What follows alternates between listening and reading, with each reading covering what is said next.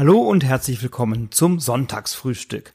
Auch heute empfehle ich dir wieder ein tolles Spiel für einen schönen Familien- oder Nachmittag mit Freundinnen und Freunden. Und um welches Spiel es sich handelt, das erfährst du, wenn du dir dein Lieblingsmüsli schnappst, eine Tasse Kaffee oder Tee kochst, dir ein Croissant nimmst und dich nochmal einen Moment aufs Sofa oder ins Bett kuschelst. Bleib dran.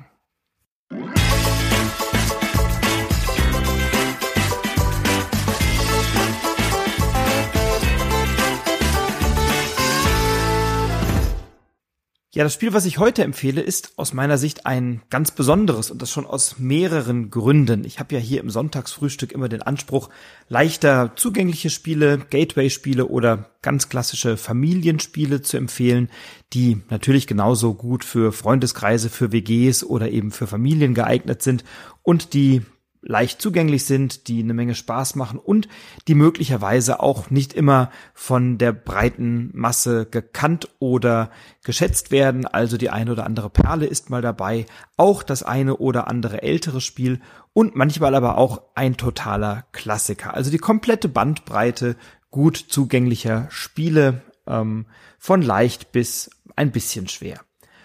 Und das Spiel, was ich heute empfehle, ist eines, bei dem ich fast sicher bin, dass es ganz, ganz viele kennen oder dass die meisten Hörerinnen und Hörer das auch kennen. Ähm, es ist ein Spiel, das aus ganz vielen Gründen ein besonderes ist, nämlich Zunächst mal ist es nominell ein Kinderspiel und zwar astrein. Ich habe ja hier im Podcast auch äh, schon oft über Familienspiele gesprochen, noch nicht so sehr über explizite Kinderspiele.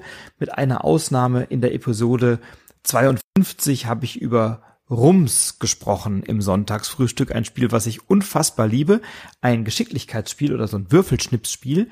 Und das Spiel, was ich dir heute empfehle, ist nominell ein Kinderspiel. Ich habe es aber fast ausschließlich in erwachsenen Runden gespielt und das kann ich ja auch gestehen, sogar gelegentlich mal als Trinkspiel. Das soll keine Anleitung oder keine Inspiration sein, äh, zu trinken oder dabei zu trinken, aber ich habe es eben schon getan und will damit sagen, es ist nicht ausschließlich ein Kinderspiel, sondern es ist für Erwachsene genauso gut geeignet. Dieses Spiel ist im Jahr 2011 erschienen. Es hat 2012 den Deutschen Spielepreis gewonnen in der Kategorie Bestes Kinderspiel, also einen Publikumspreis und von der Spiel des Jahres Jury, also in diesem Fall von der Kinderspiel des Jahres Jury, wurde das Spiel auch auf die Empfehlungsliste gesetzt. Also es wurde nicht nominiert, es hat auch nicht gewonnen. Ähm, das hat in diesem Jahr schnappt Hubi, glaube ich. Ähm, aber es wurde eben auf die Empfehlungsliste gesetzt. Ja, und möglicherweise weißt du es jetzt schon, um welches Spiel es sich handelt. Für diejenigen, die es noch nicht wissen, möchte ich gerne das Geheimnis lüften. Es handelt sich um ein Spiel, das im äh, ja, bei drei Magier erschienen ist. Das ist eine Marke von Schmidt Spiele. Es ist entwickelt worden von Emily und Lukas Brandt und es heißt Mogelmotte. Und Mogelmotte ist aus meiner Sicht ein ganz fantastisches Spiel, das du eben auch im Erwachsenenkreis spielen kannst. Und ich habe es sehr, sehr oft und sehr, sehr gerne gespielt und tue das immer noch. Ähm, ich habe mittlerweile mein, mein, mein zweites Paket Spielkarten hier, weil das erste war irgendwann so abgegrabbelt und abgegriffen, dass ich mir dann mal ein zweites oder ein neues zugelegt habe. Ähm, ja, und Mogelbot ist auch deswegen bemerkenswert, weil natürlich im äh, bei bei drei Magier eine ganze Reihe von Spielen erschienen ist in dieser Kategorie, also Kakerlakensalat, Kakerlakensuppe, äh, Taranteltango, Kakerlakenpoker und Kakerlakenpoker Royal, ähm, Schummelhummel war der Nachfolger von der Mogelmotte bis 20, dann jetzt jüngst Plapperagei, der Heuschreckenpoker und so weiter und so fort. Und das sind ganz viele Spiele in dieser Kategorie und im, bei drei Magier sind das ja so kleine Schachteln, die nicht größer sind als eine handelsübliche quadratische Schokoladentafel. Und Mogelmotte passt eben gut in diese Reihe und in diese Tradition hinein und wurde entwickelt, ich habe es eben gesagt, von Emily und Lukas Brandt. Und das waren die zum damaligen Zeitpunkt elf und neun Jahre alten Kinder von Inka und Markus Brandt, die uns ja sehr gut vertraut sind, wenn wir Spiele spielen. Ich habe ja hier in der ähm, im Sonntagsfrühstück unlängst auch über Rajas of the Ganges gesprochen. Das haben die beiden entwickelt. Ähm, sie haben jetzt jüngst LOL das Spiel rausgebracht. Sie haben äh, natürlich die Exit-Reihe zu verantworten und viele, viele weitere Titel veröffentlicht. Und ja, Emily und Lukas Brandt treten hier offensichtlich in ihre Fußstapfen, haben ein Kinderspiel entwickelt und bei Mogelmotte haben nicht nur Kinder eine Menge Spaß. Worum geht's und wie funktioniert das? Es ist relativ simpel, trivial. Ein Spiel, das wir mit drei bis fünf Spielenden spielen können. Jeder und jede von uns bekommen, bekommt acht Karten auf die Hand. Die Karten sind nummeriert von eins bis fünf, wobei die eins und die fünf als benachbart gelten, denn ich kann immer äh, oder ich muss reihum eine Karte auf den Ablagestapel legen, ähm, die um eins höher oder niedriger ist als die Karte, die jetzt schon da liegt. Also auf eine fünf kann ich eine vier oder eine eins legen, auf eine drei kann ich eine zwei oder eine vier legen und so weiter. Und das geht eben reihum. Dann haben wir Zahlenkarten und wir haben noch ein paar Aktionskarten. Da gibt es die namensgebende Mogelmotte, über die ich gleich sprechen möchte. Ähm, und dann gibt es noch ein paar weitere Aktionskarten, zum Beispiel die Mücke.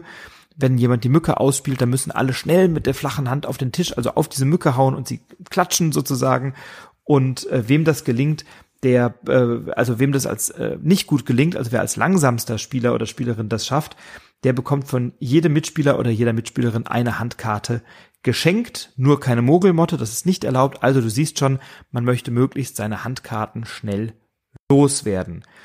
Wer eine Spinne ausspielt, darf anschließend sofort noch eine Handkarte an einen beliebigen Mitspieler oder Mitspielerin verschenken. Wenn die Ameise ausgespielt wird, dürfen alle noch eine Karte vom Nachziehstapel nehmen und so weiter und so fort.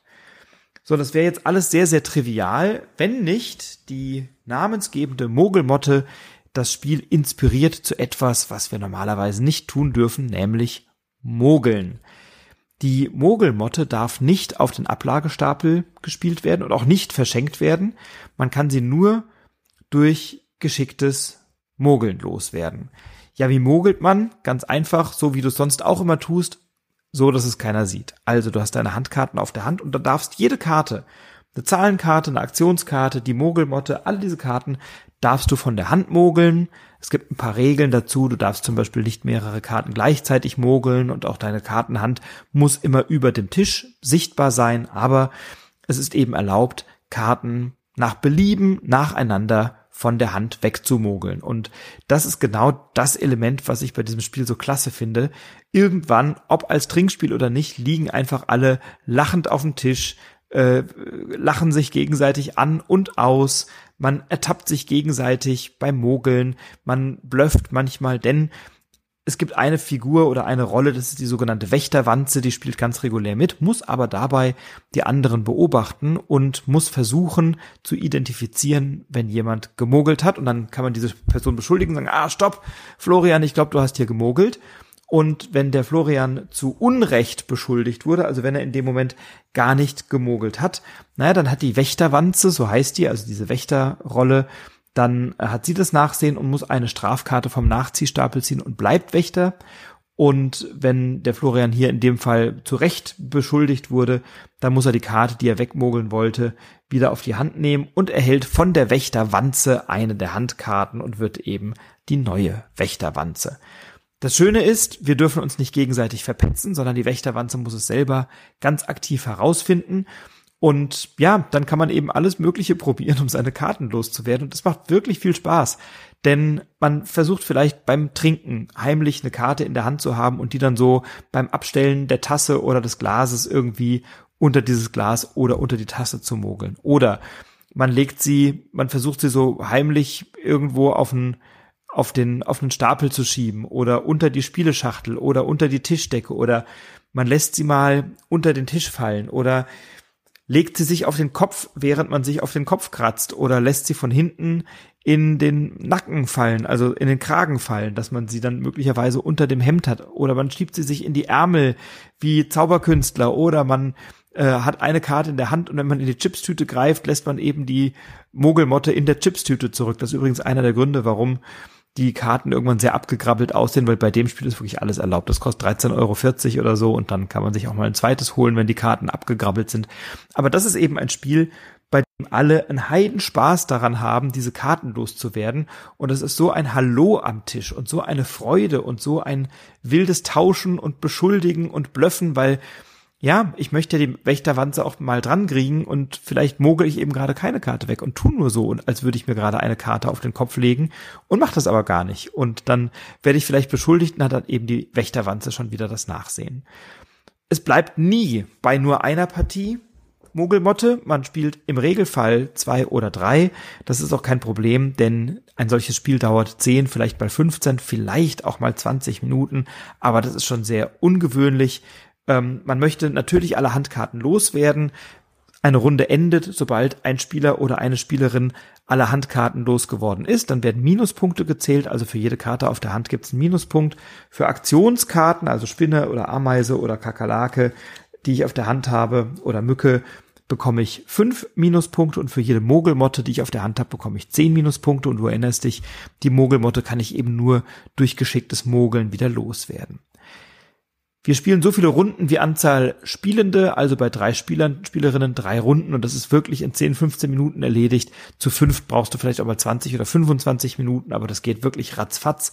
Ist toll gespielt, ist ein für mich ganz herausragender Vertreter in dieser Reihe der drei Magier-Spiele, ja zu Recht auch mit dem Publikumspreis, dem Kinderspielpreis 2012 ausgezeichnet und auch von der Jury auf der Empfehlungsliste äh, ja empfohlen worden. Und ich liebe Mogelmotte. Ich hoffe, ich konnte dich hiermit auch mal überraschen, neben den vielen aktuellen Titeln der letzten Wochen, die wir ja hier immer wieder besprochen haben, QE oder Rajas of the Ganges oder ja, äh, Nimalia haben wir hier besprochen. Wir haben über Secret Identity, Noobs in Space, Café del Gatto. Das sind ja wirklich ähm, aktuelle Spiele aus dem aktuellen Jahrgang. Und dann freue ich mich immer, wenn ich hier auch mal so ein älteres Spiel unterbekomme und daran erinnern kann, dass auch vor weit über zehn Jahren herausragende Spiele erschienen sind. Eben jetzt auch Mogelmotte hier mal erwähnt und ähm, ja, ich bekomme heute Besuch. Ich werde es nachher garantiert auf den Tisch packen und mal gucken, ob dann die Gäste mitspielen wollen. Ich habe da Freude dran und wünsche dir dabei auch ganz, ganz viel Spaß bei Mogelmotte lass dich nicht erwischen und erzähl mir die lustigen Geschichten, wie du versucht hast, die Karten loszuwerden nach und nach. Ähm, ich finde Mogelmotte wirklich witzig und habe äh, ja große Freude dran gehabt, dir das heute vorzustellen. Wünsche dir viel Spaß beim Spielen. Wünsche dir natürlich einen tollen Rest Sonntag. Bleib gesund, bleib inspiriert, inspiriere andere. Bis zum nächsten Mal. Alles Liebe, dein Frederik.